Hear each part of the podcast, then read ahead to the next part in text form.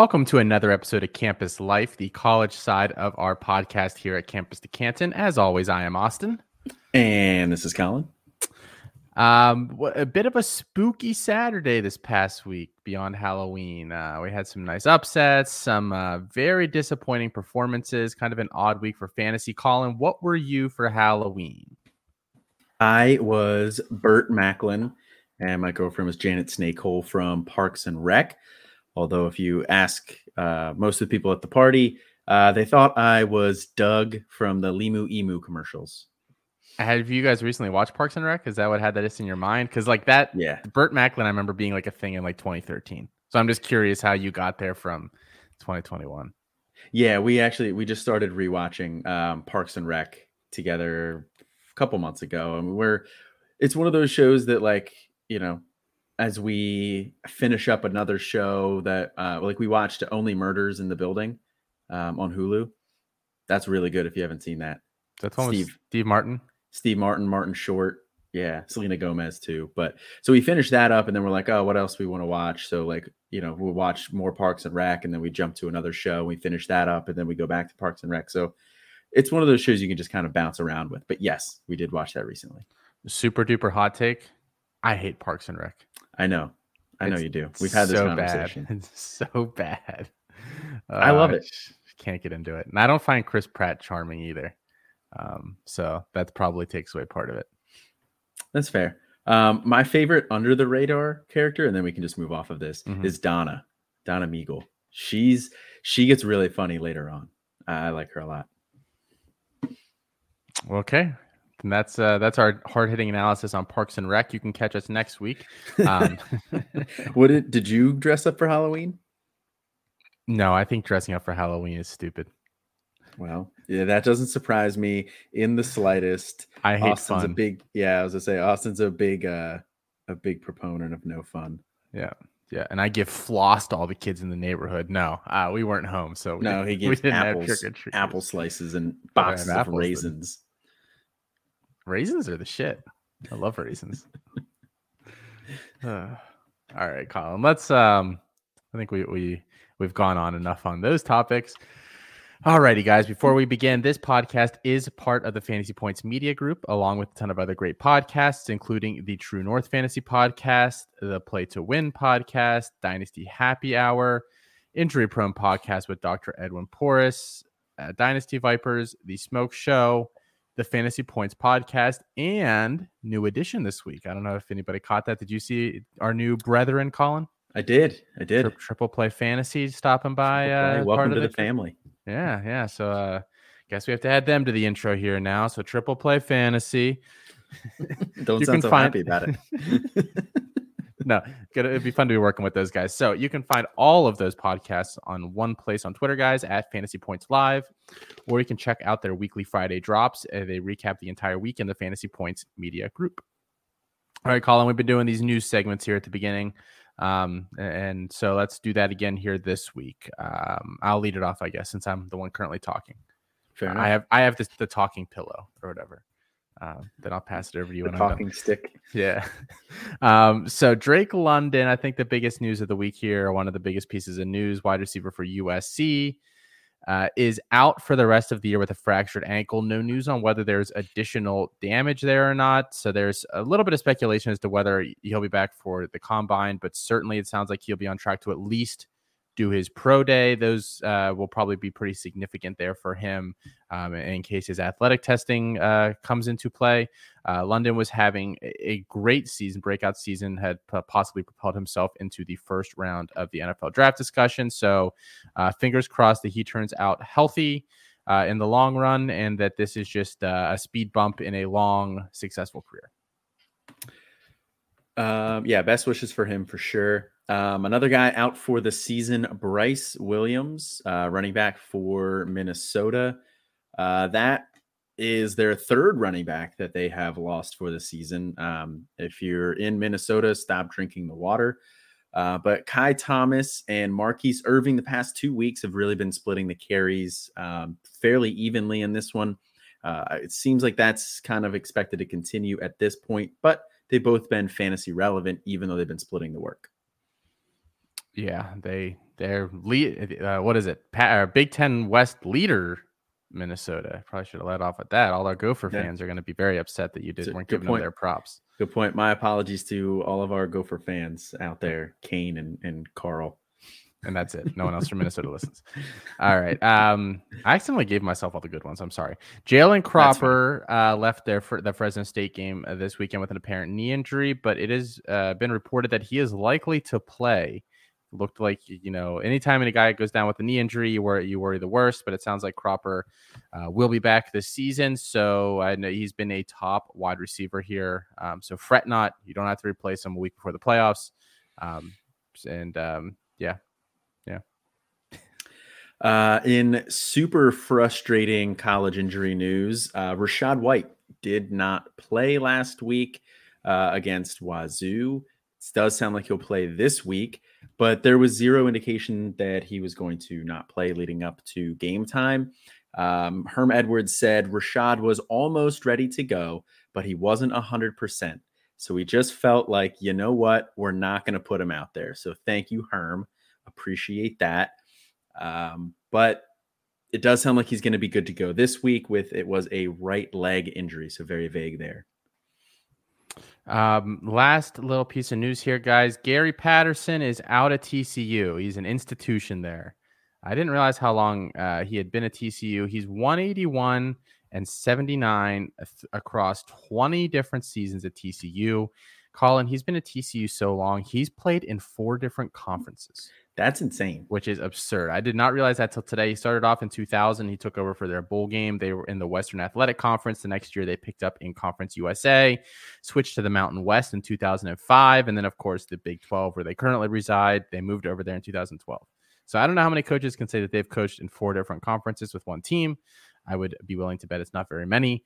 Um, but regardless, uh, you know, he, he's a lot of success 11 and 3 in 2017, last couple years, 7 and 6, 5 and 7, 6 and 4, and 3 and 5 this year. And they've, the calling card's been defense, and their defense has been atrocious this year. And so um, the Horned Frogs have deemed that it's time for a change.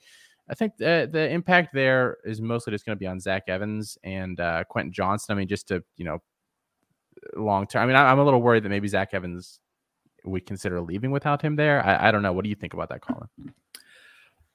See, I don't. Yeah, I don't. I don't know if Evans is going to leave without him there. I mean, it, this kind of makes a little bit more sense now why Zach Evans removed all of uh, TCU from his bio on was I think it was Instagram. Um, you know, maybe there was a sense in the building that this was coming. Um, and maybe that is the reason why he he removed all that stuff because he doesn't want to be there without uh, Gary Patterson. Now it's just, it's fairly wild speculation at that point. You know, I haven't really heard anything either way, but if you just kind of connect some dots, that makes some sense. Uh, and Zach Evans definitely has the talent where he could go somewhere else. No, we we are reporting it here, Colin. This is not speculate. No, it is speculation. I'm just asking the questions. there is no news. Do not overreact. Um, although I certainly can think of many places that would probably be better for him than TCU, but I digress. Um, yeah, but it makes some sense. So I think it's just uh, you know watch watch them this year, this off season as they search for a new head coach. There are rumors that that like Texas Tech has a head coach opening. There's already rumors that they're looking at him. If if TCU hires um um oh, what's his name Sonny Dykes, there's rumors that he just goes straight to SMU. So it just sounds like he's going to stay in Texas. It's going to be very incestuous here these Texas college hiring. So something to pay attention to. All right, Colin, let's let's talk some bigger headlines here. Uh, maybe we have a few more questions um, about about some things here. So USC throwing a dart. Hee hee hoo hoo. Oh, um, well. Look at us uh, making some funny puns here on the show. We never do that. Um, this week in their seven point win, 41 34 over Arizona, USC rotated their quarterbacks, guys. Um, with uh, I guess okay results. Jackson Dart, his first game back. Uh, he played one game week three uh, when Kedon Slovis was out, played really, really well, and then had a meniscus injury.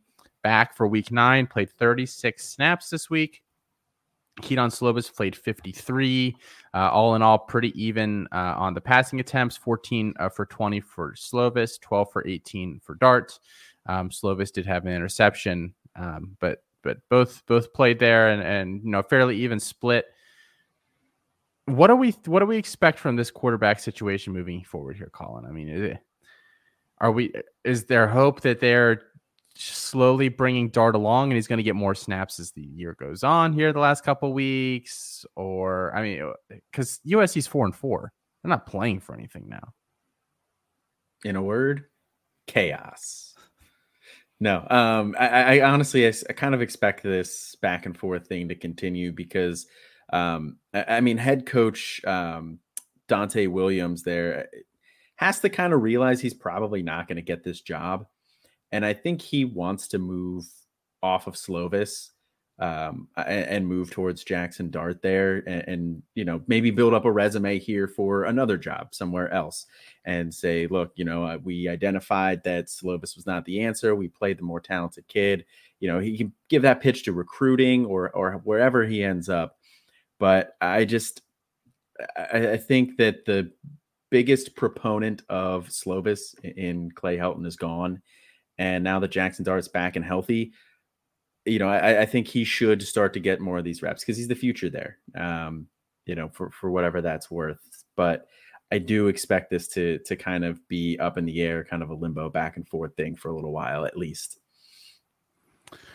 Yeah, I, I didn't really get to watch this game actually. I was kind of locked away in a cabin uh, all weekend. I mean, it um, was USC Arizona. I didn't watch it either. I'll be honest. And, and the TV in the place we were at, they got DirecTV, but it got like the weirdest fucking channels. Like they didn't get Fox we were trying to watch like the Penn State game. We are like, what what do we do? Like we can can't even watch that. That was on ABC. Oh, it didn't get ABC either. Like none like none of the none of like the basic basic channels they got. It was very very confusing to me. Um, so I, I didn't get to watch, but I mean it's very interesting because it's it, it's a interim coaching staff. There's a, maybe a one percent chance he's considered for the actual job. Yeah. I mean, I, I I highly highly doubt it, and that's the real wild card here. If there was a you know a a a coach in play, like maybe if um if Helton was still there, he'd be he'd throwing a hail mary to save his job, and he'd go to Dart. And if you had a new coach, obviously he'd say you know out with the old and with the new. But this interim guy, I just I don't know how to read him at all and what he's going to do with the situation. Um, I mean, fingers crossed it's it's Dart just because I'm tired of Kedon Slovis, but um, it's something that you definitely have to monitor. Would you feel comfortable starting Jackson Dart this week? Uh, no, I, I would not. Um, I mean, they get Arizona State. Arizona State's pretty solid pass defense overall. Um, and given the uncertainty there at the quarterback position, I, I would not feel comfortable starting um, starting either of them this week. To be honest with you, I, I would not either, uh, especially without London there. I mean, the rest of that off, they like London dominates the catches usually, and he went for nine eighty one and two, and he got injured like in the second quarter. But the distribution aside, once he went out, you know, Gary Bryant had three for 89 and two. That's intriguing. I think that's something to monitor. Um, Tahj Washington had seven for 75. Kyle Ford, two for 20. Ingram, two for 18. Uh, Epps had, I mean, a couple of the guys chipped in with one. Um, so with without London I'm just wondering who else becomes relevant. I think maybe we can have that discussion here as well, Colin. Are, are we are we thinking that maybe Gary Bryant is the guy we kind of want? Is it Tahj Washington? No one obviously is going to produce like Drake London did, but yeah, nobody's going to produce like Drake London did. Uh, I mean, they this offense was just feed Drake London the ball. Uh, he has 88 catches on the year. Um, Bryant has 24. Tahj uh, Washington is 32. So it's it's all over the place for you know behind him. It, it's pretty it's pretty wide gap, and I don't see them either of Washington or Bryant filling London's shoes. This is not going to be a like for like. So I don't know how this target distribution is going to shake down, shake out. I do hope we start to see some Michael Jackson the third, though, a guy that you were high on, a guy that I was high on in the offseason here. Uh, he's a freshman there.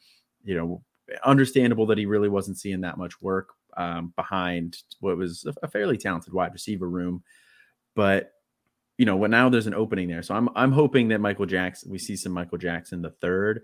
But to answer your question, I really have no idea what this distribution is going to look like, and it's going to be hard to predict given that we don't know what the quarterback situation is going to look like. It's really really weird. You know, you go look at the snap counts, just total uh, snap counts this year uh, for USC's offense. Look at some of the wide receivers. Drake London has played 490 snaps.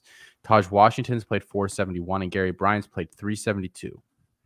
And then the next closest is Joseph Manjack, who has 90. Like it's after those guys, it's just wide open. Kyle Ford has played 59. John Jackson the third has played 57. K.D. Nixon 56. Our, our guy Michael Jackson has 11. Um, so like it, it's a huge drop off after those top three. Manjack, I think, was the guy that stepped in mostly. Uh, but I don't like I I wouldn't pick him up. I don't think that he's relevant. I, so um, don't waste a, a, a waiver claim or or fob or whatever on him. Um, so that is again just that whole offense something to monitor there. Um, we thought we had some sure things, and now maybe we don't uh, with USC. Heisman Heisman moment here potentially for Kenneth Walker, Colin. Um, you know, I've been saying for weeks personally, I was like, hey, this dude shouldn't be close. Michigan State's overrated. They're beating up on these bad teams. They played number nine Michigan this week in a big rivalry game. Michigan State scored 37 points, guys. Kenneth Walker had five touchdowns. You do the math and you tell me how many their points that he scored. It's uh, it's it's all of them. Uh, he, he he was really the big the big player there on the day. 23 carries, 197 yards, five touchdowns, led Michigan State to the upset win, 37-33.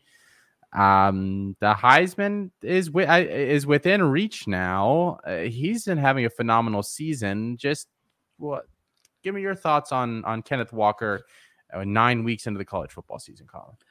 Yeah, I mean, like you said, this was this is a big Heisman moment for him. Um, Michigan, Michigan State, big rivalry game.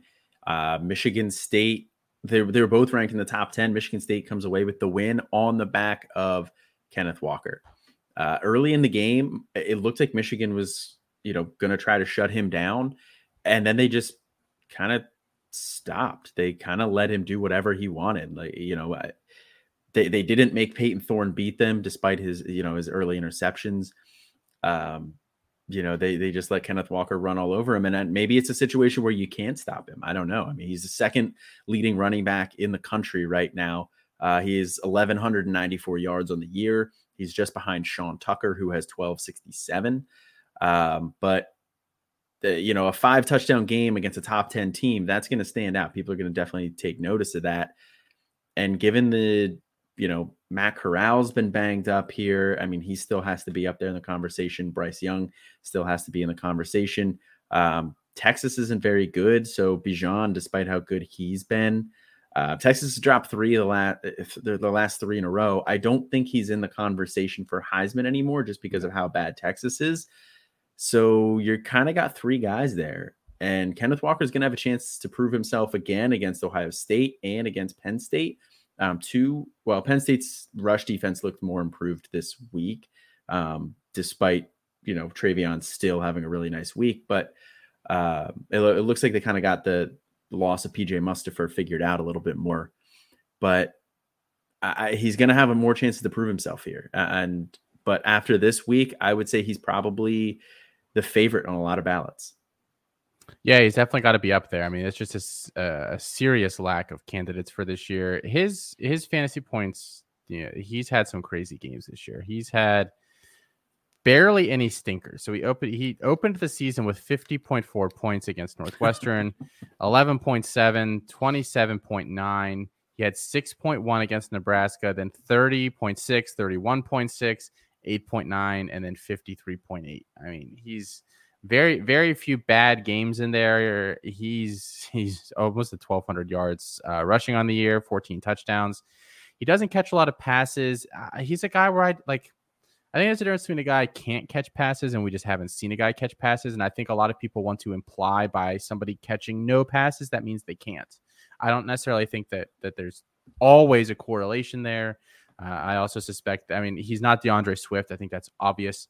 Um, but he's not.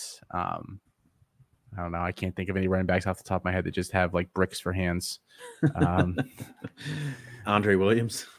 So I, I, mean, know why that was the first one that stuck out in my head. Uh, so I mean, I like I, I, think the the concerns about his receiving ability are a little overblown.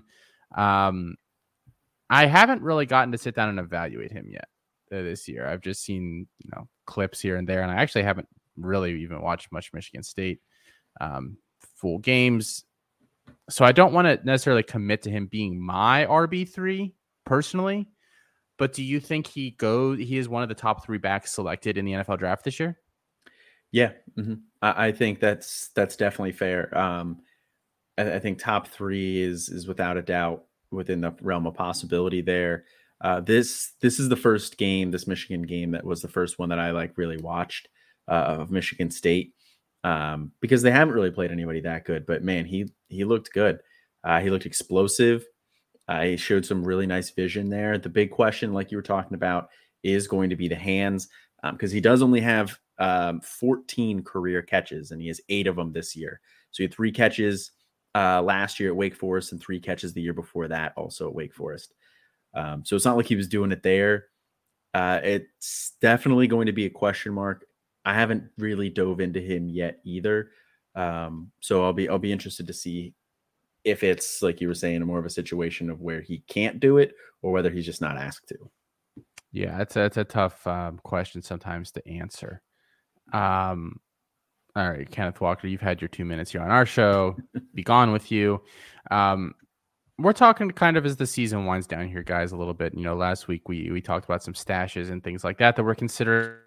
This week, talk about um, players that we think uh, should at least consider the transfer portal, or maybe you know the, people might discuss them as such, and we're going to kind of break down here whether we think that's a good idea or not. Obviously, the grand scheme of things, we we matter very little. And we're not trying not trying to name guys that we just you know had higher hopes for. Like it's legitimately, you know, there's a crowded back, you know, crowded room here, and and you know they're running out of time to do something.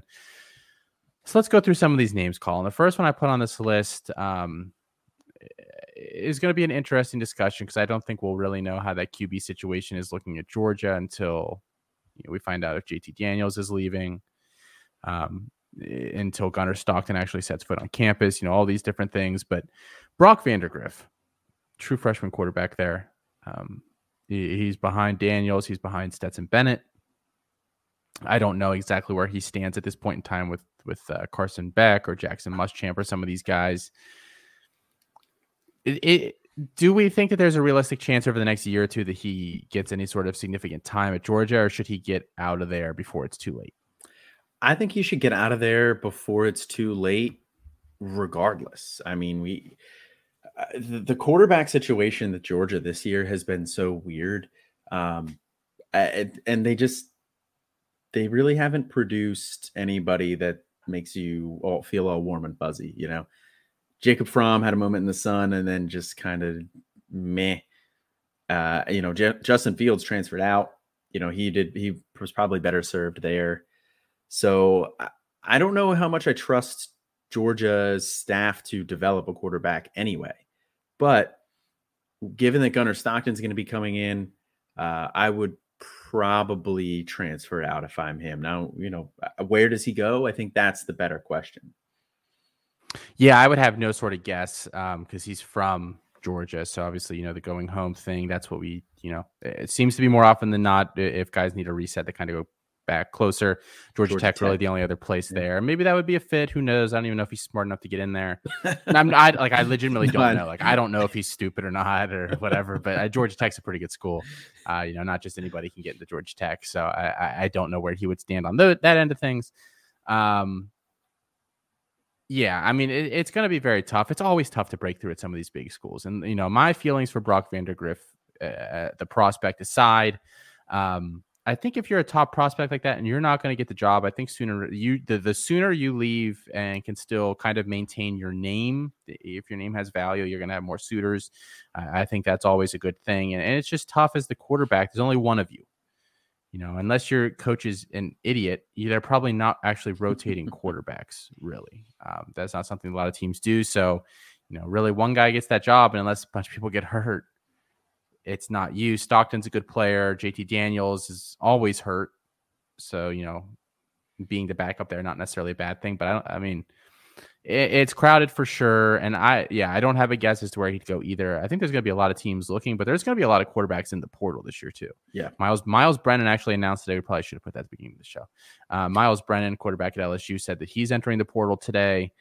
Um, and, and, you can add him to, um, who else has already said they're going in the portal?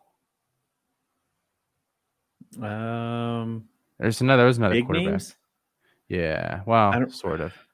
I can't think of anybody big name that already announced that they were going to. Oh, Harrison Bailey. That's it. Yeah, I knew there was another one this week. Har- so, Harrison Bailey.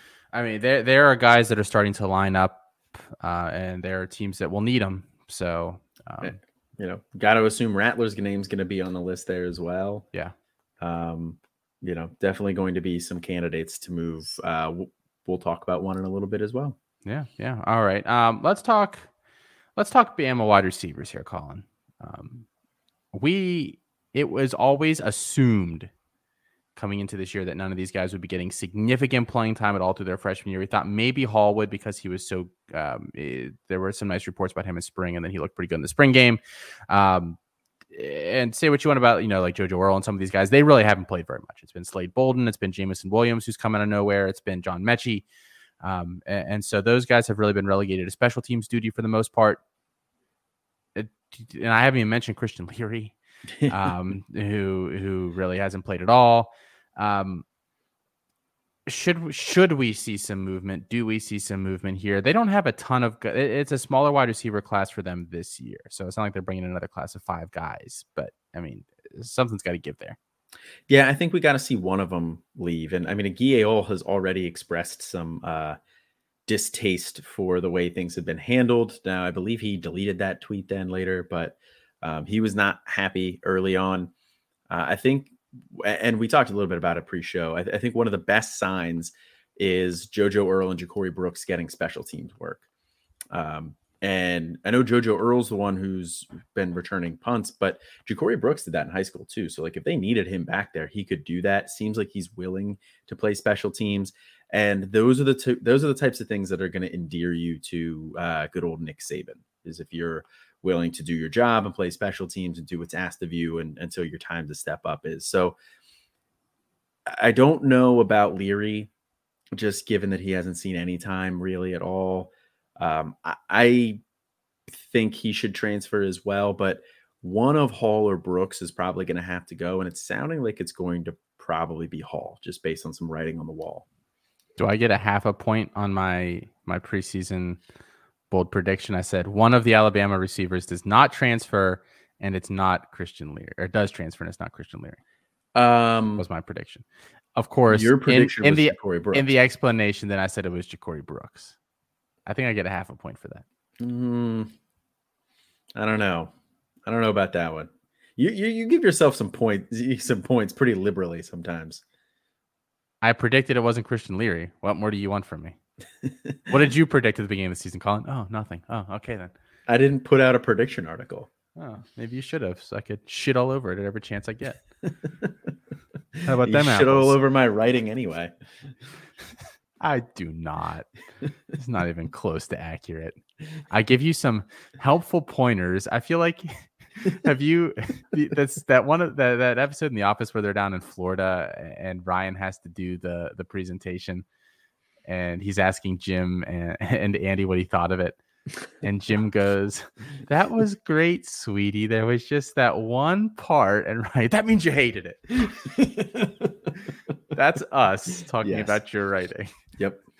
that's, that's, that, that exact scene right there, um, which my wife and I quote very, very often. Um, um, all right, let's talk. Um, let's go back to Georgia. Why the hell not? I forgot I did this. You're all over the place on this show. I'm all over the place. So I, I, one of the the messiest wide receiver rooms in all of college football right now is Georgia. Because like at any given time, 40% of them are hurt. and half of them half of that group is done for the year, but the other half might be coming back. You've got like these weird, like low three-star walk-on guys. You've got don't you dare disparage Ladd McConkey. You've got the 2020 class that had a bunch of like high four stars, and none of them are doing jack shit. Um, eh, they've got the loaded tight end room. I mean, they they prefer to run the ball anyway. It's just such a weird, weird situation. But let's focus on a couple of names here, Colin. Two guys um, are supposed to be getting healthy here for the home stretch. Arian Smith and Marcus Rosemy, um, two second year wide receivers there. Adonai Mitchell has, has made some noise this year. Obviously, Brock Bowers, um, Jermaine Burton will be back again for sure for at least one more year. We assume George Pickens is going to leave, and then you've got your your Blaylocks, your Justin Robinsons, uh, all these guys. do we think Arian Smith and Marcus Rosemy should leave? I definitely think Rosemy should leave um, because the other guy, there's enough guys on that roster that do what he does uh, that eh, they're kind of ahead of him at this point. You know, Adonai Mitchell, Jermaine Burton, um, you know, so I would probably say Marcus Rosemy needs Jack Saint should head out. He should go somewhere else. Arian Smith is a little tougher because they don't really have another guy who fills that role on that team. Um, so he could still see some time. And a lot of his issue has been some injury related mm-hmm. stuff. So that's a little bit tougher of a case. Uh, I, I could see either way staying or going. I loved Rosemy coming out. I thought he was he um he like value wise, I thought what he would do as a freshman would be similar to what Deion Smith did at LSU this year. Like they're kind of they were kind of raw, but just big physical, and they're like they aren't just jump ball guys. Like they're they're very good athletes, but they're just you know kind of that physical archetype, like a Terrace Marshall ish kind of player, and that's really what I thought uh, Rosemy would do. And then he had that big touchdown, and I was like, hell yeah. Then he came down funny, and I was like, oh no. um, had that ankle dislocation out for the year, hasn't really come back full time yet. Um, uh, Rosemy, I think, is a guy where if he could go somewhere else, and I don't know, you know, at this point, a third year guy with limited, um, you know, production at Georgia, but obviously with the injury impacting things, I don't know where he could possibly go that he would play right away and, and maybe be a, a big part of a decent offense. Um, but he's the guy that I think is just the most intriguing wide receiver in that entire wide receiver room outside of George Pickens. And I said, you know, I'm not saying best. I'm just saying I think he's the most intriguing guy, um, just because he has all these tools, and, and we saw it flash once, and then um, we had to look away. So. I really just for pure selfish reason, I want to see Rosemy leave. Do I think he leaves? I don't know because Georgia doesn't bring in a. They're another school that's not really bringing in a great wide receiver class here. Um, they, they've been on some guys, but haven't really been able to secure a lot of them. So I, don't know, but I, I, would like him to. Colin, how about one of your guys here? Um, you've been all over this Washington wide receiver room. We're not talking about Jalen McMillan, who's really your guy. Yeah. Uh, but his teammate Rome Odunze, um, who, who's had a little production this year, but nothing serious. He's been at Washington long enough. It's clear the coaching staff there has no idea what they're doing when it comes to uh, building a functional offense. Um, they've left Dylan Morris out there for an entire year. So Sam Huard must either really suck in practice or they're just dumb. Could, could, really go either way. Could go either way. Do you think Odunze should transfer somewhere else where he can like get some volume? Even as like the third wide receiver on a more passing offense, he would see more than he's seeing right now. Honestly, I think Jalen McMillan should transfer too. I think all of those wide receivers should leave again. Um, wow. Do you want Sam Huard to die? I mean, I don't want these guys to be in that offense. That's what it comes down to. This offense is not good. And I can't remember who it was. Um, I was having a conversation with, I'm pretty sure it was on Twitter with somebody uh, in the offseason about McMillan. And he said he was, he's a Washington fan. He's like, I like McMillan. He's like, but this offense is just bad. And it's just, it's not to, they're not to have the volume to support anybody there. And, you know, he was right. They, they don't. Um, you know, we kind of thought Cade Otton would be the, the leading receiver there. Um, and he was banged up. I think he missed a game or two in there. Uh, but this just offense as a whole has just been bad. Uh, they need to clean house and the coaching staff. They need to go eh, bring somebody in who's sort of creative at least. Um, but to answer your question, yeah, I think he should go somewhere else as well because he's not getting any any volume there. Um, nobody really is, but he's definitely not. So even if he goes somewhere it's, as a number three wide receiver on you know uh, another another power five team or or even if he you know goes to like memphis or ucf or or a high g5 school like that you know i think that would even be better for him i think that's the move we're going to see more and more guys do um, you know it actually would be a really uh, interesting spot for him nevada yeah. He is from Las Vegas. He went to Bishop Gorman. I think that would be an intriguing match. They probably lose uh, Romeo Doubs. They probably lose Elijah Cooks, um, Cole Turner, and Cole Turner. So I mean, he's he's another big body guy there. Him and Tory Horton could be a nice one-two punch there. um, for for Mr. Cade Millen uh, taking over that job. Just Clay. Sorry, Clay. Yes. God damn, Fantrax messed me up so bad with that this offseason because I took so much Clay. At least you uh, realized he wasn't on Fantrax. Uh, yes, I did. Um, all right, Colin. This next one's a name like I don't know. I think we need to send out like a you know a search team for Armoni Goodwin at LSU, that other freshman running back there, um, the, top 10, 12 guy in this class. Um, LSU brings back probably John Emery. Seems like I mean he, he had that weird academic issue this year. They're going to bring back um, Corey Kiner. Tyrion Davis Price is eligible to go back. I don't know if he will or not. Um, and then they bring in Trevonte Citizen. So again, a lot of bodies there. Is Armoni Goodwin somebody that you could see leaving, and uh, should he leave? Yeah, I think he should leave. Um, I also don't want. I I don't really want to see Trevonte Citizen go there either, just because that that backfield is just a mess. Now they are going to be bringing in a new head coach, so that could open up a lot of opportunity. Um, you know, especially for Trevonte Citizen coming in, who would have like a completely blank slate there for them. You know, whereas guys like TDP and John Emery, you know, we know what they are at this point. Um, but the thing with Goodwin is he, I liked him coming out, uh, but he just has not been able to see the field here. So yeah, I think he definitely needs to transfer out somewhere else. Um, just go somewhere, get an opportunity. Yeah, another one that I would like to see as well. I don't really have anything to add to that, um, but but a guy I want to go. And do you know where Armoni Goodwin's from? I believe he's local there. Yeah, um, I'm pretty sure it was either LSU. He was either from Louisiana or like Bama. I don't. He's from he's from Alabama. Bama, um, and just you know some of the other top schools he was looking at when he came out, uh, or some of the other schools that that were high up on his list. Um, oh, where'd you go now? Uh, apparently, they take it all away after uh, after they commit. Let's see. Oh, really? So the other schools that were at the top, uh, and I think it's in alphabetical order here. Like, okay, it, has got Auburn, Alabama, and Arkansas are the top three. So I think I feel like yes, it's in a quarter at this point. I don't know what his next highest offer was. I doubt he goes to Bama. Arkansas is pretty packed up right now. Florida State would be intriguing. Um, Georgia Tech, but I mean he'd still have to sit there for a year. So I don't know. Um, but but certainly a, a, name to keep an eye on there. Don't forget about him um, and snag him up cheap this offseason if he's out there in case he does leave. Julian Fleming uh, at Ohio State.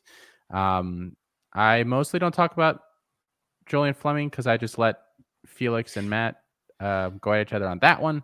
Um, but he's been surpassing the depth chart there. He's barely playing. Uh, he's had some injury issues. I think he's a foregone conclusion that he leaves at this this offseason, right? Yeah, he has to. I mean, he was the number one wide receiver in the class, and he's gotten jumped by everybody there. Um, he has to go somewhere else. Uh, Pennsylvania guy. Don't really think Penn State is is a realistic uh, landing spot for him um, because we always talk about people going home. So maybe a Pittsburgh. I don't even think Pitt has like a really deep wide receiver room, and they don't really lose anybody this offseason. Like I and I don't even I don't think they would be that interested. I don't know. Mm. Yeah, I don't know. He may be one of those other guys that we we say has to to go the uh, the high G five route. You can go play at LVC. Here they need a wide receiver. Yeah, yeah, they do. Yeah, Lebanon Valley College. Yeah, let's do it. Lebanon Valley College, Flying Dutchman. Ooh, spooky. Uh, one of my favorite SpongeBob characters for sure. Um, all right, last uh, last name here, Colin. Then we'll move on to waiver wire and start sits for the week. Jake Garcia an intriguing name. I'm still like half expecting him to kind of at least seriously compete for that job. So I don't think he's going to leave anytime soon. But Tyler Van Dyke uh, has been at least statistically productive and obviously led uh, Miami to the win over Pitt this weekend. Like I, I don't think he leaves at least not until really close to the season. So I think regardless, like next year's a lost year for him at this point, unless he gets that job, which I'm not ruling out. I wouldn't rule that out either, but I mean, man, Tyler Van Dyke's been on fire lately. Uh, the past couple games, he's been looking really good. Uh, he is second year guy, but everybody with the COVID waiver thing. So, you know, who knows? So he could be there for a couple years. Um, and they are bringing in Jacurri Brown as well. Um, you know, a guy who's who's had a bit of a tumble down the recruiting rankings, but a guy who still was invited to the Elite Eleven. So you know, he's still high, at least highly thought of in some circles as a quarterback prospect. So they're bringing in another guy. I, I think I feel like Jake Garcia. I mean, the, the thing I think the most likely situation with Jake Garcia is we see him stick around. We see him try to compete here in the spring. If he does not beat out Tyler Van Dyke, I think that's when we see him move. Yeah, uh, it, it, might be a wait and see. All right, Colin, I have one more story here uh, for us to touch on. The people want it. I think we have to give it to them. the Twitter. I'm going to try to summarize this story in less than 30 seconds. And we are not going to spend much time on it, but here we go.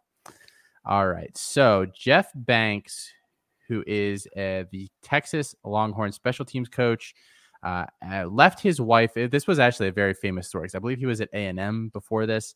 Uh, and I remember when this happened, he, he left his wife for a stripper whose name is Pool Assassin. This is this is this is documented, you know, publicly documented fact here, folks. She has a pet monkey that she posts all over social media, and it's it's like one of those tiny little ones. It's not like in a freaking orangutan or anything. The monkey apparently attacked a child uh, who was on their property to see a haunted house um, over the weekend uh, that they had set up. Um, the pole assassin denies that there was any damage. Um, Colin, your thoughts on the stripper stripper mistress monkey saga? I mean, talk about things that you just if this was a this is like a Mad Lib story, honestly. that's that, that's my thoughts. Uh, it's never did did I ever think I would read a story about this. Um, but Chris Moxley on Twitter does bring up a good point. Uh, he said it's hard to not be Team Monkey here over a trespassing child. Um, the kid did like go into the backyard there, apparently, where that's what she says. Okay, where there was a sign supposedly posted that not to go back there.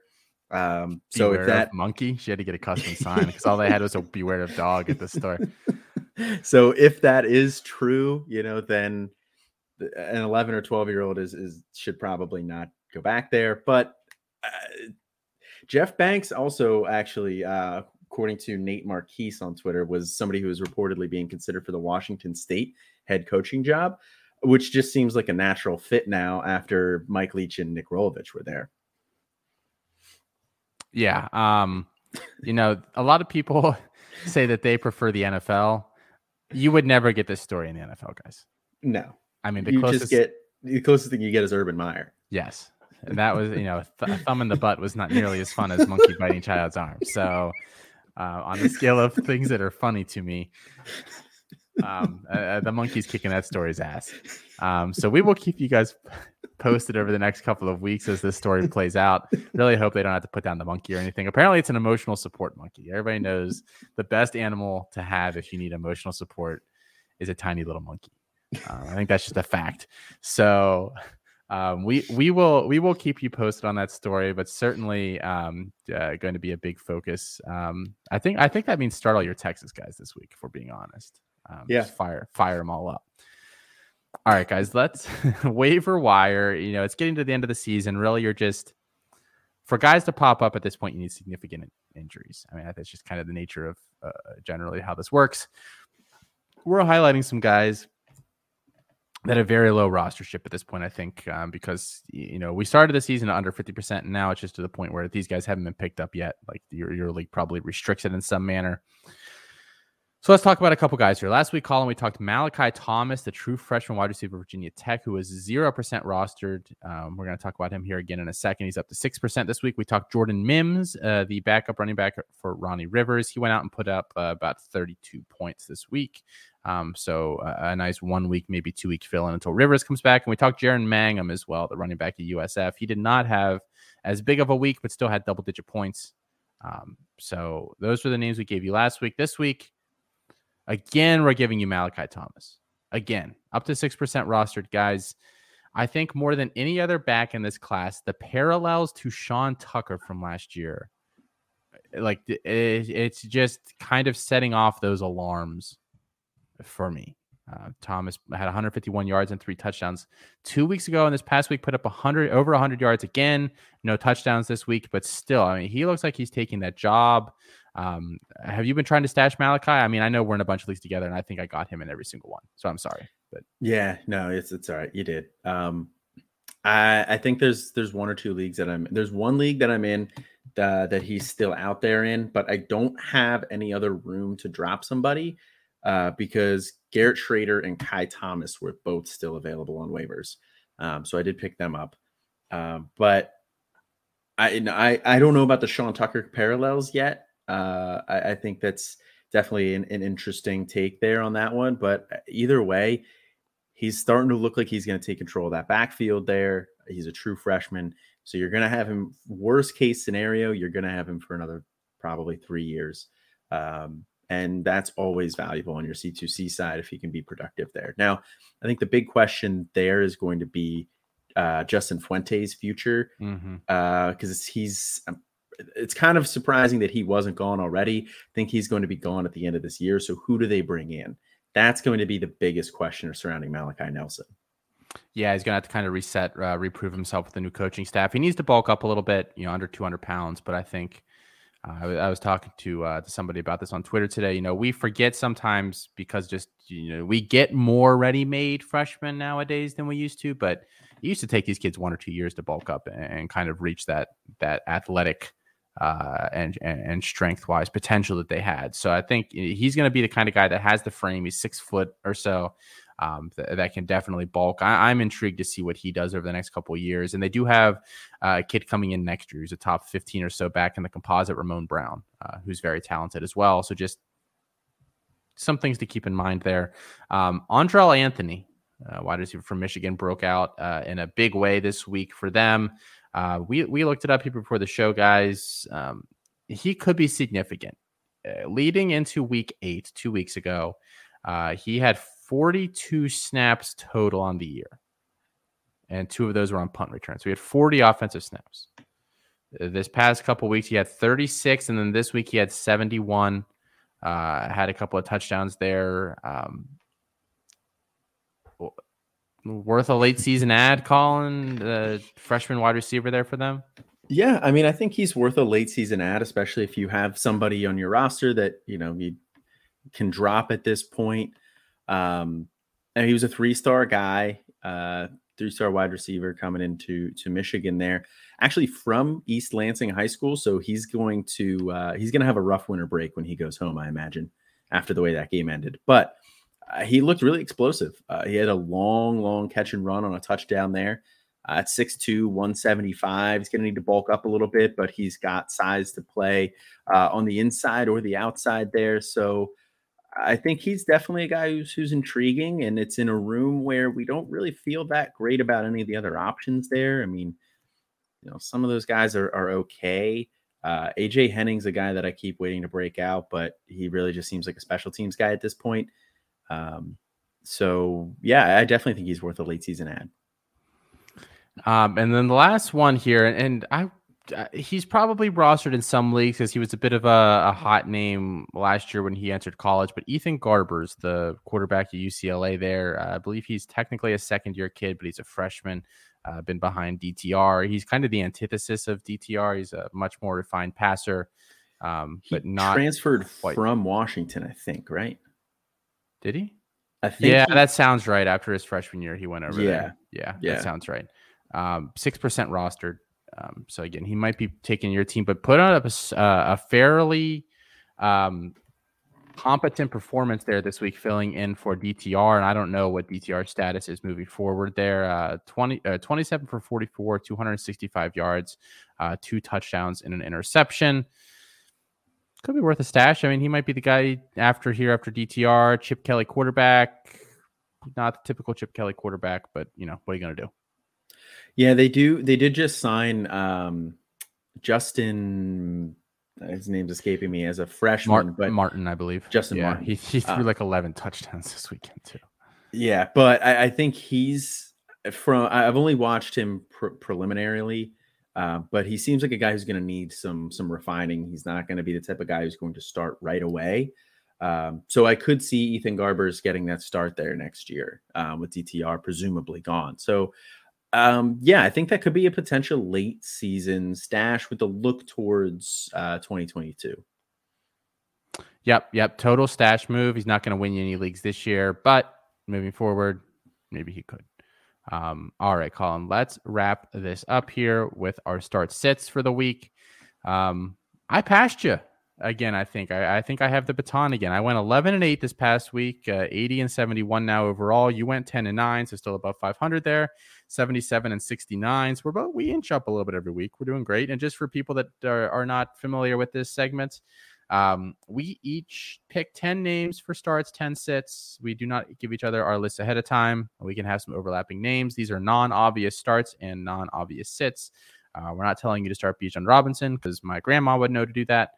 Um, we, we are trying to give you I some more difficult ones. Line pretty much every time. Do you have that typed in your in your notes somewhere? No, or do you just pull that Gam, off the top of your head? Gam Gam knows college football, Colin. She knows Bijan Robinson. She, she's got she's got the signed poster and everything. big fan. Big fan. As she should um, be. Yeah. Um, Is that who turned you on to Bijan Robinson? That's why you discovered him. She cheers. She cheers so loudly for Bijan Robinson that her teeth just fall right out every single week. It's a whole thing, and we have to help Grandma pick her teeth back up. Um, so yeah, let's get right into this. Uh, you usually lead off the starts, so I'll just let you do that again. Um, go for it. Uh, first start, I have Tyler Goodson, running back, Iowa. Uh, Northwestern's run defense is an absolute sieve. They have given up two 100 yard rushers in back to back games to uh, Michigan and last week to Minnesota with Irving and Thomas. Um, Tyler Goodson doesn't share the split the backfield with anybody, so you don't really have to worry about that. You know, he can get 200 yards this week. He doesn't need to split that 100 with somebody else.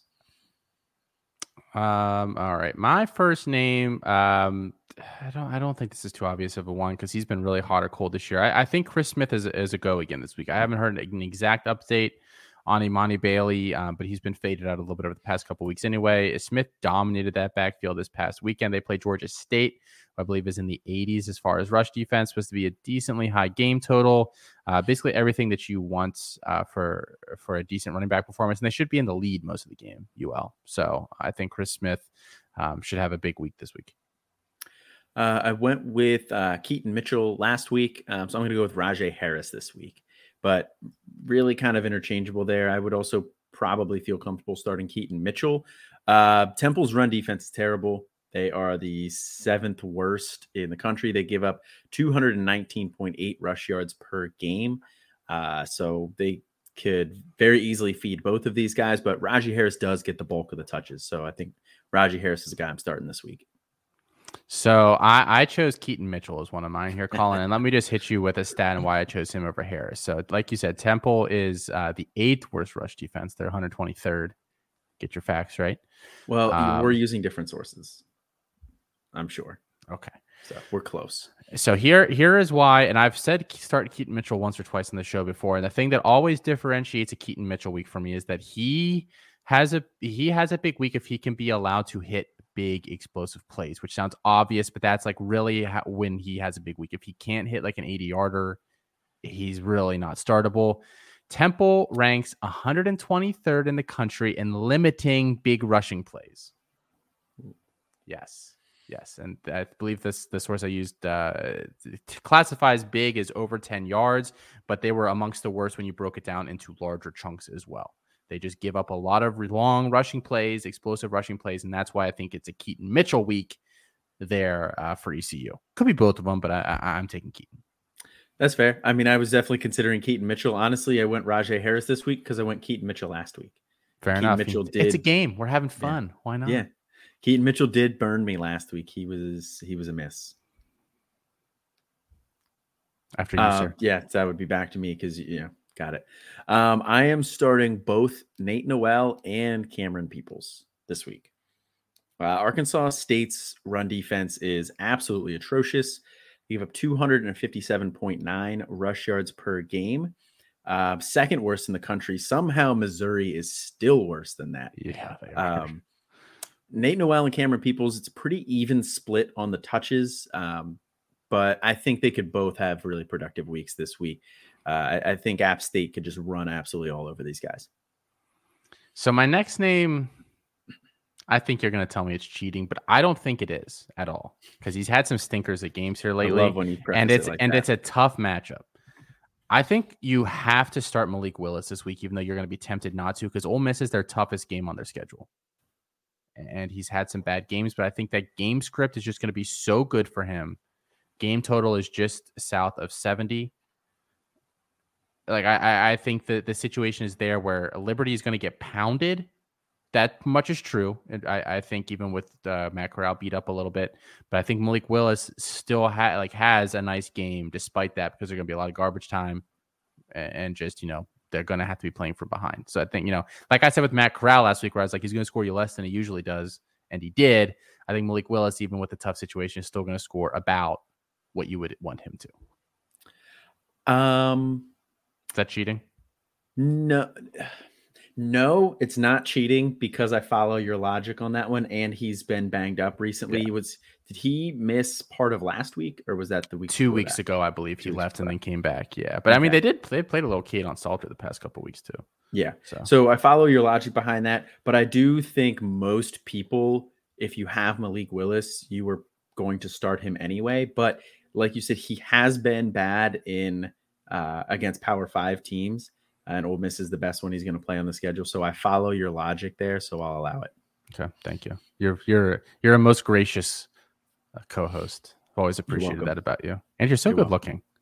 Oh, you already said yes. I don't have to butter you up anymore. Okay. No, you don't. Go, but go thank you. It, it never hurts. It never go hurts. Um, my, my next start is Ty Chandler. Uh, he has scored two touchdowns in back-to-back games, uh, back-to-back games, two, with two TDs. He has at least one touchdown in six of eight games this year. Um, this is projected to be a high, high-scoring game. Um, the over/under set at 77 right now. Uh, they get Wake Forest. I, I think this game is is going to be pretty high scoring. So I can't say start Sam Howell. I can't say start. Um, Sam Hartman. I can't say start Josh Downs, so start Ty Chandler. Yeah, I have Ty Chandler too. I, I had him last week as well, and he had a good week. Um, and so I went back to that that uh, that well. Fair enough. Uh, my next start here is Danny Gray. Um, he's been in a bit of a slump. Uh, three for 37, uh, and then he'd have an eight for 40, uh, but then he had five for 73. So he, no touchdowns in his last three games. He's kind of been up and down, but uh, Memphis is a pretty soft pass defense there. Uh, I think he's going to right the ship here this week. You know, Memphis gives up 252.6 pass yards per game, 33rd worst in the country. Uh, fire up Danny Gray. Um, next up for me is Jaren Hall. Uh, if your league allows it, I know some leagues don't. They get Idaho State. Jaren Hall has had a bit of an up and down season, but he was amazing this past week for fantasy purposes uh, against Virginia. There, a game that went over 100. Um, they they might sub him out, you know, in the third quarter, but I think by then the damage will be done. Um, I I think that he's a must start this week. Yeah, I was I was leaning towards Jaren Hall, but that's what made me hesitate. There mm-hmm. is this is uh, an FCS opponent, and they are one and seven. So this is a bad FCS. Yeah, and Allgeier like could just totally have uh, like 250 yards at halftime, and Jaren Hall is like eight for 11 for 75 yards. But yeah, I, I think you still have to go for it, especially with this week where there's so many quarterbacks that are like I have a team that has Brennan Armstrong, Jayden de Laura, Caleb Williams, uh, and I'm like kind of screwed. I had Garrett Shrader. Like it's just not great for that. So yeah, it's a tough week for buys. Um, so I, I, think it's a good a good call. I like I said, I almost went that direction, but I could see being a huge Allgeier game, and then he just gets pulled at halftime. Um, but if you're looking for quarterbacks to start, I got one for you. Oh, do tell. Chase, Chase Garbers. Uh, he's actually the QB 21 on the year very quietly, uh, averaging 22.59 fantasy points per game. Um, they get Arizona this week. Arizona is not good. Uh, their pass defense is better than their run defense, but uh, they're just not good overall. Um, and so I think Chase Garbers is going to have a nice week this week. Next up for me is uh, Jaylan Knighton, who has just become a must start Uh, it seems like since um, uh, Cameron Harris went down uh, with the, the season ending injury, and they already had uh, Don Chaney out for the year, uh, Knighton really seems to be the guy that's getting the, a lot of the work there. And it's not necessarily a, a ton of uh, success in the run game, although you know, he has done well there as well, but it's in the pass game that he's really dangerous. Um, and I, I, just think he's going to have be a really big play here this week against Georgia Tech. But knowing me now and knowing Miami and how up and down they are, they're going to score three points this week, and Georgia Tech's going to win like twenty-seven to three. That's just what they do. Well, I hope not because I have I'm starting Tyler Van Dyke. Uh, he's been uh, on fire lately. Uh, 325 yards and four touchdowns against NC State. 426 yards and three touchdowns last week. Um, uh, Georgia Tech's pass defense is not very good. Um, they have 252 yards, 252.5 yards per game, 31st 34th worst in the country. Um, and I think Tyler Van Dyke's getting into that territory where you can trust him more often than not. Next up for me, uh, let's see. I just went through those ones. Malachi Thomas. I'm starting him this week if I got him. Boston College is 90th in rush defense. They have been giving Thomas over 20 touches a game in volume, volume, volume there. Um, I, I would suspect he goes over 100. Uh, the day will really hinge on whether he scores or not. I think, you know, got three one week and zero the next. I think he, you know, he, he reverts a little bit back somewhere to the middle of those two. Uh, my next start here is BJ Baylor. Uh, Colorado is bad. Um, they just gave up um, a, a, ton of yards to Oregon on the ground. Um, BJ Baylor had 42 yards last week, but before that, he had four straight 100 yard games. Um, he doesn't offer a ton in the pass game, so he does need to get in the end zone to make it worth it. But again, Colorado's bad, so I could definitely see him getting in the end zone this week. Um, next up for me here, Carson Steele, the true freshman running back at Ball State. They play Akron, bottom 10 rush defense. Uh, and they've split the carries there this season, but I, I, dove in a little bit. The other back on the team, Will Jones, uh, the the other guy that, that's close to him in touches. Jones has only touched touched double digits one. Sorry, has only topped double digit touches once in the past month. Steele has gone over that uh, in six of seven games and gone over it significantly in several of them. Steele is still the back there, and I think he has a nice week there against Akron. Uh, my next start is another guy who does need to get into the end zone to make it worth it, but it's Isaiah Bowser. Uh, going back to the well again. Uh, he had 19 carries last week. Uh, the next closest on the team was eight. Um, so he's getting the work. You know, he's getting the carries. Uh, Mikey Keene, quarterback there for uh, UCF, threw for five touchdowns last week, which matched his season total. I don't think that happens again. Um, Tulane is not good. Their run defense is not good. 26th worst run defense. He gave 185.8 rush yards per game. Uh, so bad defense. I don't think Mikey Keene throws for five touchdowns again. I think Bowser gets in the end zone at least once this week. I'm firing him back up. Next up for me, Tavion Thomas, running back at Utah. We've been on him for a while. He had gotten into some fumbling issues early in the year that that earned him some time on the bench. It seems like he has learned a little bit since that game, or since he's come back uh, against USC, 16 for 113 and one. Uh, Arizona State, 20 for 84 and one. Against Oregon State, 21, 74 and two. And then this past week, 24 carries, 160 yards, and four tutties probably not quite that performance, but I think this backfield is uh, his for the remainder of the year, and uh, I think he's a, a must start there uh, for Utah. Uh, my last one here is Will Shipley. Uh, he finally got the snaps he deserved last week. Uh, 25 carries, 128 yards, two touchdowns, four catches for 24 yards. Uh, just took Kobe Pace uh, getting put on the COVID list. he is expected to be back this week. But uh, this is the first time that Clemson has put up 30 points against an FCS opponent this year. And Will Shipley was a huge part of that. So if they go back to splitting carries with Will Shipley and Kobe Pace, fire everybody, get them out, out of there. That's gross negligence. Preach. Um, my last one, and again, this is a little bit of a don't be scared. Uh, Hendon Hooker. Uh, I'm not that that scared about them uh, playing Kentucky this weekend, right? Is that, is that who they play? Yeah. Mm-hmm. Um, he played against Alabama this past week. Uh, you know, he he left that game early. I against um, Ole Miss. I I thought that that maybe he would be done for the year, at least miss a couple weeks. So he came right back last week, 282 yards and three touchdowns through the air, another 26 on the ground. Uh, and Kentucky, they're a solid defense, but they they haven't fared that well against dual threat quarterbacks. And I just think that Hooker's going to have himself uh, a nice game this week. All right, Colin, do you want to name your 10 here? Then I'll name mine 10 so everybody has them all in one place, and then we'll move on to our sits. Yep. Uh, we got Tyler Goodson, Rahjai Harris, Nate Noel, Camerun Peoples, Ty Chandler, Danny Gray, Chase Garbers, Tyler Van Dyke, BJ Baylor, Isaiah Bowser, Will Shipley. All right. And my 10 here, guys Chris Smith, Malik Willis, Jaren Hall, Jalen Knighton, Keaton Mitchell, Malachi Thomas, Carson Steele, Tavion Thomas, Hendon Hooker, and Ty Chandler. All right, let's go into sits here. I usually lead this one off. Uh, first one is the most obvious one I could throw down here Tyler Badie. I know he's been a savior for you this year. I'm not playing him this week against Georgia, guys. We've seen what Georgia does to running backs. You just can't do it. It's you might not have a better option, but I'm that sucks to suck. I'm sorry.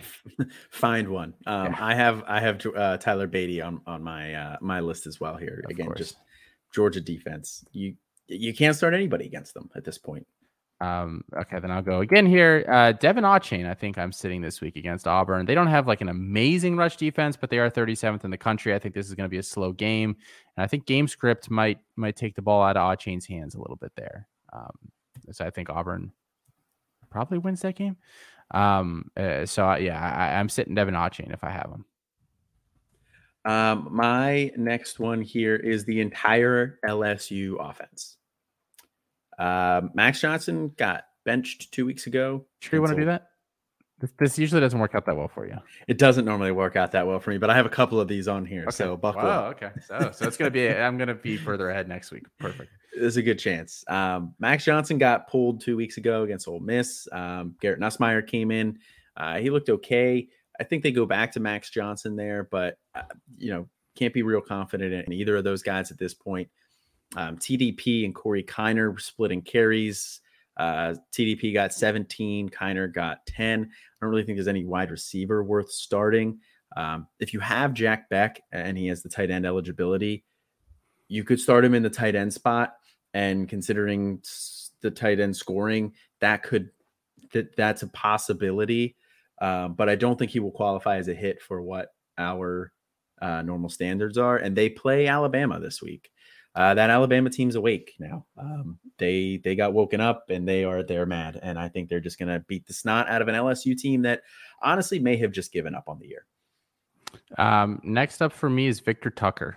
They get Rice, Charlotte does, and that's going to be really tempting. But uh, Chris Reynolds is injured, uh, and probably not going to play this week. And I just, you know, I'm not necessarily trusting the backup there, so I'm not starting Victor Tucker if I got him. It's a good call. Um, my next sit is the USC passing attack.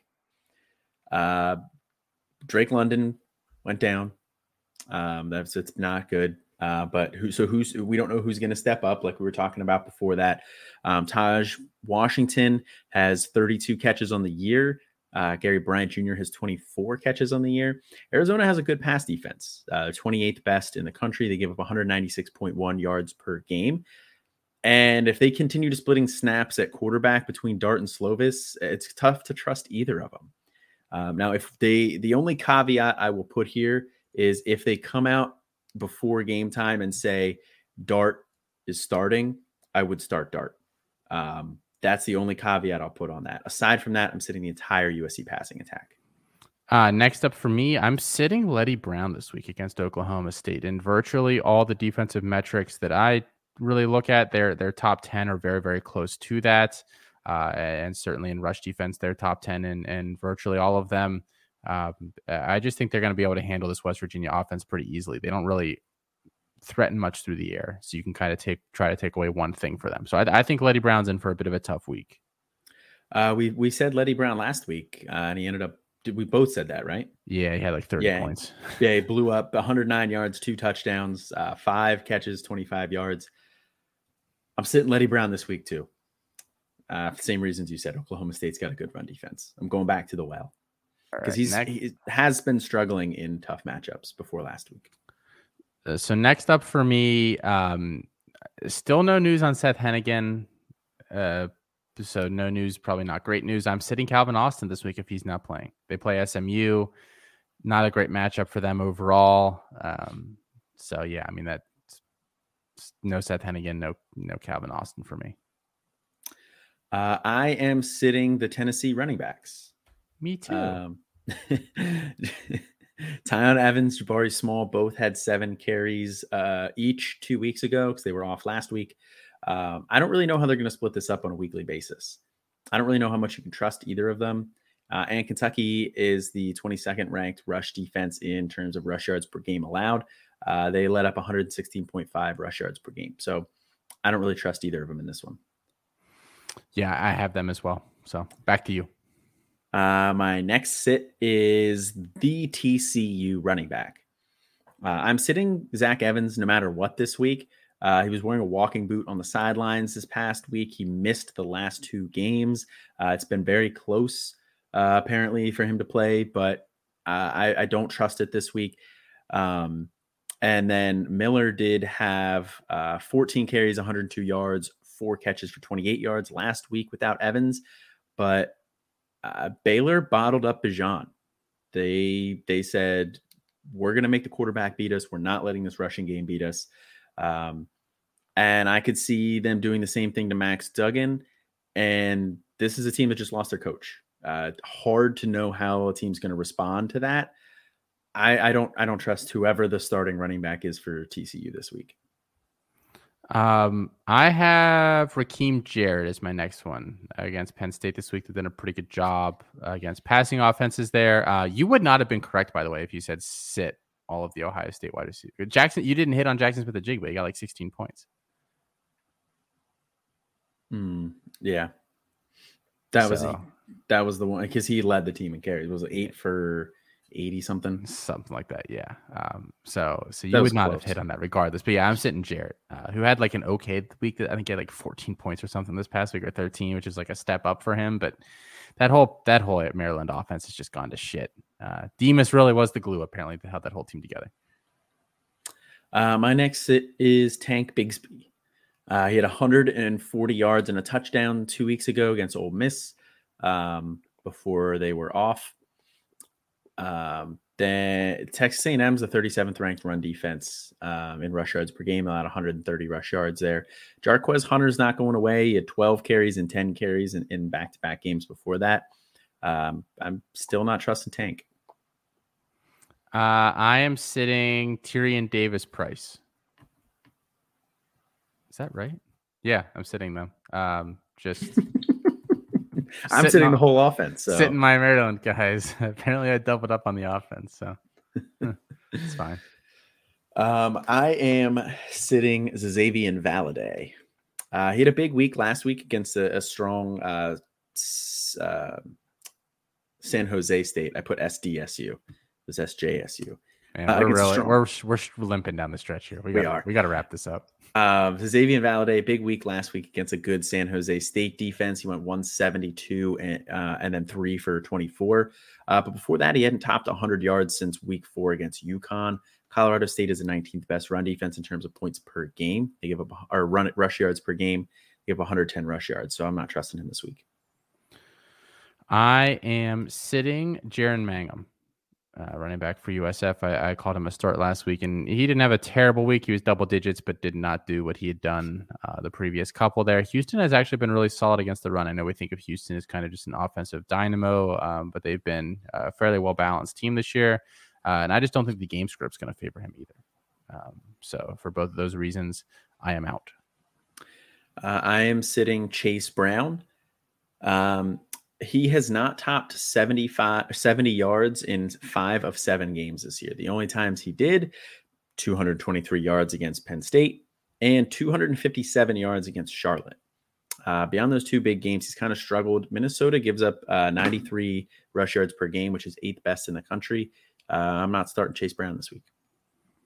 Uh, last one for me. I think this is the last one, right? Anthony Brown uh, quarterback for Oregon. Washington has they gave up a, some a decent amount of points to DTR. uh, but he did a lot of that damage on the ground. Um, and yes, I know Anthony Brown's dual threat, but not not at that level. Uh, they held they held Tanner McKee to eight points this past week. Um, I, I would be shocked if if Anthony Brown goes over you know 16, 17 points, which is really not ideal for your quarterback. Um, yeah, I like that call. I'm uh, I'm sitting Byron Cardwell. Uh, look, kind of a like I said to Austin pre-show, it's, it's it's kind of a cheap answer there, but I've been one of the biggest proponents of Byron Cardwell. Um, yeah, I think he's he's he's definitely a play for next year. There, he had a big game last week, uh, 127 yards, uh, on, but it was only on seven carries, so it's not like he saw a ton of opportunities. And Washington uh, does have a good. Uh, they they don't have a very good run defense, 35th uh, worst in the country, but I think it's going to be back to the Travis Dye show. So I'm sitting Byron Cardwell. All right, so let's let's name our um our 10 all in one place here. Tyler Badie, uh, De'Von Achane, Victor Tucker, Leddie Brown, Calvin Austin III, Rakim Jarrett, Tiyon Evans, uh, slash Jabari Small, Tyrion Davis Price, Jaren Mangham, and Anthony Brown. Uh, the entire LSU offense, the entire USC passing attack, uh, Tennessee running backs, the TCU running back, Buddy Brown, Tyler Badie, Tank Bigsby, Xavier Valladay, Chase Brown, Byron Cardwell. All right, so that is going to do it uh, for us for tonight. If you have not checked out all the other things at campus2canton.com, we invite you to do so. Uh, beyond us, uh, podcast wise, we've got Why Wait Till Sunday. We've got Devy Debate. We've got Fantasy Football Roundtable. Uh, we've got Guts and Data, new show uh, from Chris Moxley and Will Rivera that goes on every week. Uh, it's been a good one there for betting. Uh, we've got lots of articles. We've got our, we've still got the uh, all of Jarek's apps and cool things like that. We've got the Discord. Uh, we've got our live shows on Saturday, the tailgate from 10 a.m. to noon every Saturday morning, and then uh, which kind of kicks off the day of, of games. And then we've got uh, coast to coast at night, uh, which wraps everything up. Uh, be on the lookout for our late week show, Canton Bound, the NFL side of the podcast. Uh, but until next time, guys, I am Austin. And this is Colin. And have a good one.